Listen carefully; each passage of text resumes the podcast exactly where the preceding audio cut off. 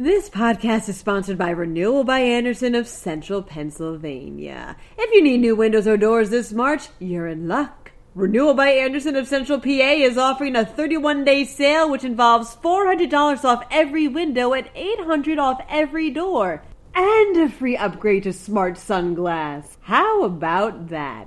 Call 717-727-7558 or drop by rbacentralpa.com slash deals for more information. Luke's University Health Network has been accused of charging some unvaccinated employees more for health insurance. Meanwhile, a man who stole the thumb of a statue during an ugly sweater party has accepted a plea deal. Airbnb hosts in Philly were alerted to subpoenas. Finally, the former home of a founding father will appear on Ghost Hunters. I'm Claudia DeMiro, and you're listening to Today in PA. A federal class action lawsuit was filed against St. Luke's University Health Network last Thursday, reports Lehigh Valley Live.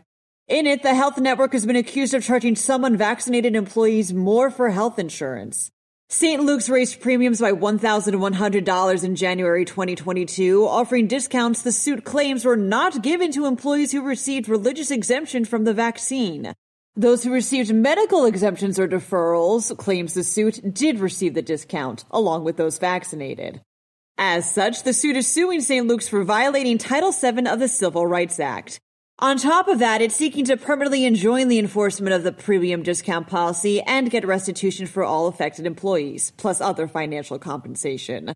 St. Luke's on their end said via statement how the Federal Equal Employment Opportunity Commission had already looked over this issue and found no violations whatsoever.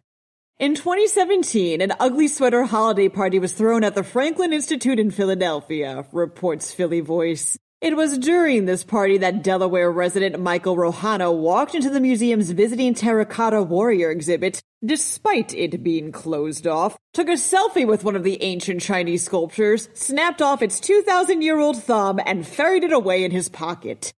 It didn't take too long for people to notice the statue's thumb was missing, and Rohana eventually fessed up to an FBI agent before promptly returning the thumb. After a mistrial brought about by a deadlock jury and delays caused by COVID, and after the city had to formally apologize to China, Rohana, as of last week, accepted a plea deal to charges of interstate trafficking. These charges carry a maximum two year stint in prison as well as a $20,000 fine. He'll be sentenced April 17th. Airbnb hosts in Philadelphia were recently thrown into a slight panic, states the Philadelphia Inquirer, Many, along with hosts on other short-term rental sites, were notified by the company that the company had been subpoenaed by the city and that they had to provide specific records associated with their account. Philadelphia officials would like hosts to know that they shouldn't freak out, though. This is all just part of new regulations that require hosts get certain licenses for short-term rentals. See, municipal authorities can't see local addresses on such platforms since they're not publicly listed. Airbnb also won't turn over the data to the city, so the only way to get this information is through a formal request, like a subpoena. Once officials have addresses, they'll compare it with the permits they have to see who may be illegally renting. Hosts also have a week to let Airbnb know if they plan on challenging Philadelphia's legal demand. Ghost Hunters will once again feature a location in Pennsylvania, says PennLive, the George Taylor House.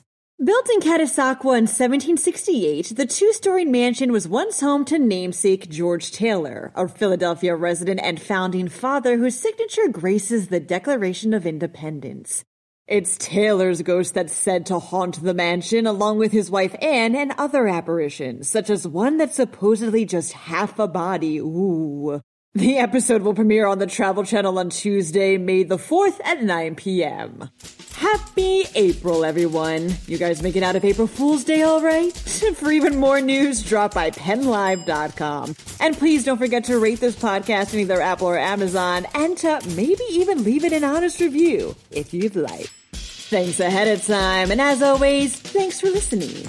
I'm Claudia DeMiro, and I'll be back again tomorrow for another round of Today in PA. This podcast is sponsored by Renewal by Andersen of Central Pennsylvania. If you need new windows or doors this March, you're in luck. Renewal by Andersen of Central PA is offering a 31 day sale which involves $400 off every window and 800 off every door and a free upgrade to SmartSun glass. How about that? Call 717-727-7558 or drop by rbacentralpa.com slash deals for more information.